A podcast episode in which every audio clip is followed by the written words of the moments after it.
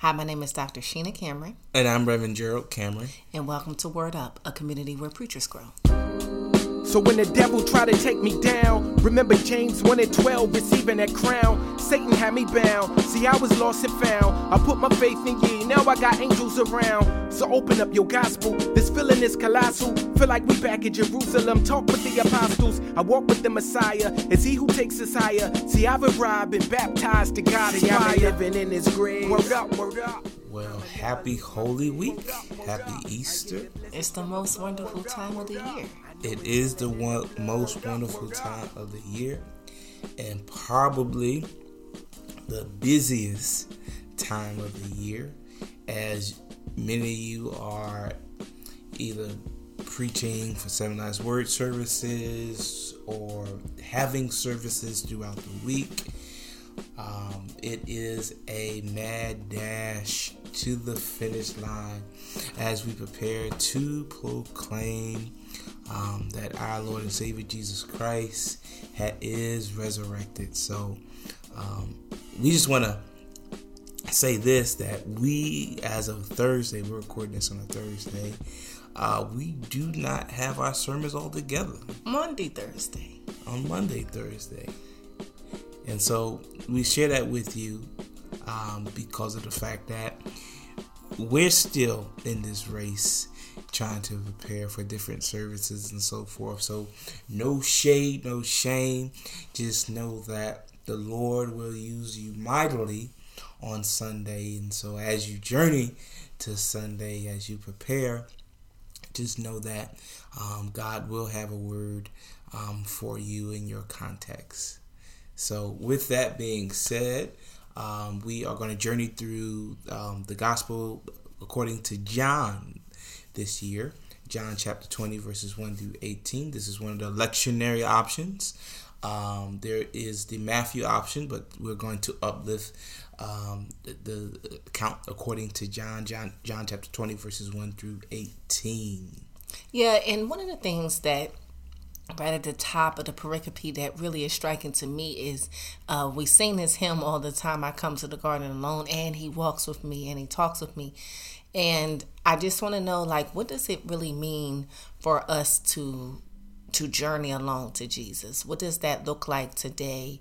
What does it mean for us to perhaps just have a calling, feel that burden? We know that she had to prepare the body and anoint the body, and that was a woman's job, obviously. But what does it mean for, it's dark, it's scary, what does it mean for Mary to go alone? Not only is she going to the tomb of Jesus alone, but she's going there already grieving, because death is disappointing. And for Mary Magdalene, even though we don't quite see it in the text, it's inferred that the death of Jesus was a huge disappointment for his followers, especially for Mary Magdalene, who's going to the tomb to anoint the body, but also, and I believe, to really grieve. She has not had proper time to grieve. And so her going to the tomb alone may just be her way to not just anoint, but to also have time to reflect and to really cry out. And so she's going to the tomb to anoint, but possibly also to just deal with the grief. But she's met with more to grieve about as she goes and sees that the stone had been rolled away, that the one who she has come to anoint is no longer there. And she goes to tell the disciples, and it's interesting, they have this running match, but then it's kind of like they leave her back alone again. You know what I'm saying? Like they come, they look, and they leave, they go back home. And so I think in a time where You know, she's being bold. She's doing what needs to be done. I think we have to understand that in life, sometimes we're going to have to do what needs to be done with Jesus, with or without the company that we think we're going to have, with or without people who we think, air quotes, should be with us or could be with us. And I think when she sees him, she's just so overcome with grief. It was just been one crazy week. I just feel like she just doesn't even recognize him. She's just literally beside herself. And grief can do that to you. Grief can make you know that you need to do something, but your mind is almost like sitting next to you, where you just, you have your mind with you, but it's not functioning the way in which you need it to function. And so nothing truly makes sense. You're seeing, you're hearing, you're perceiving, but it feels like you're just not understanding what all is taking place. And I think that could have been why she just did not recognize Jesus and suppose he was a gardener. And I would just piggyback on that and say, you know, she's weeping. And again, it's compounding. It's grief compounding on top of grief. And in her natural mind, and that's the beautiful thing about the Gospel of John, is that there's this attention on humanness, human emotion, human feeling, human thought. In her natural mind, this has become a situation where it doesn't make sense. She's coming to anoint the body of Jesus. Jesus is not there. The grave, the tomb is wide open. And she's just trying to make sense of a loss. And she's lost for words and lost of thought. But then Jesus does something to her and calls her by her name. Similar to what he did with Lazarus. And it's one of those things where I think for us as Christians today, we have to understand that this is on brand for Jesus.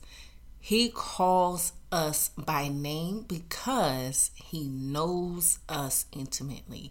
Lazarus was his friend, and Mary Magdalene was his friend. And I'm going to go ahead and say that in this calling her by name, she recognizes him, calls him a teacher, but then he gives her an instruction that turns her from a friend and turns her to family, because he says, I'm going to my father, your father. So when he's using these pronouns, what he's saying is, he's saying these possessive pronouns, if you will, that he's saying, like, we are family now. Like, this is just not just this event is deeper than me rising, but I do have another piece. And this piece, this is the reason why you can't hold me, because this piece is a part of this whole piece, meaning that I'm here, but I have to ascend. You can't even really hold me in this form that I'm in now, because there's still more at work that our Father God has to do through me. I need you actually to tell the disciples that, because this is part of that work. When God sent God's Son, this is part of that work. And so she has been sent. She's been called by name, and she's been sent. She's sent, and she said something in verse 18 that many of us have preached, and the words preach itself, is I have seen the Lord. Notice something in the text. She's seen an empty tomb. She's discouraged, but now Jesus shows him, or literally shows her, or gives her proof that the one that you are looking for is no longer there. And she goes back and says, I've seen the Lord. Now, this is powerful, because the disciples went to the tomb, didn't see Jesus, and they are just as Mary Magdalene was before the latter part of this text. discouraged. And for her to testify, to say, I've seen the Lord, you could imagine how the disciples feel. What do you mean? We went to the same tomb that you went to. And we didn't see anything but the wrappings. And for Mary Magdalene to declare, I know that that's what you saw, but I've seen the Lord. It just reminds us over again that we need to do like Mary Magdalene. Whenever God does something for us, whenever God blesses us, whenever God turns things around in our situations or in situations of someone else, to testify that we have seen the Lord. You saw death, but I see a resurrected hope. You saw it one way, but I see God in the midst. And so it's powerful that this woman in this text, pay close attention to cultural context, the role of women, is proclaiming to these men who are scared that she has seen the Lord. And so there's this personal testimony of what the Lord has done and what the Lord can do for them as well. And so now this moment of grief turns into a moment of joy. And a moment of victory. And a moment of victory. That death does not have the final word. And that our God could not be contained by a tomb.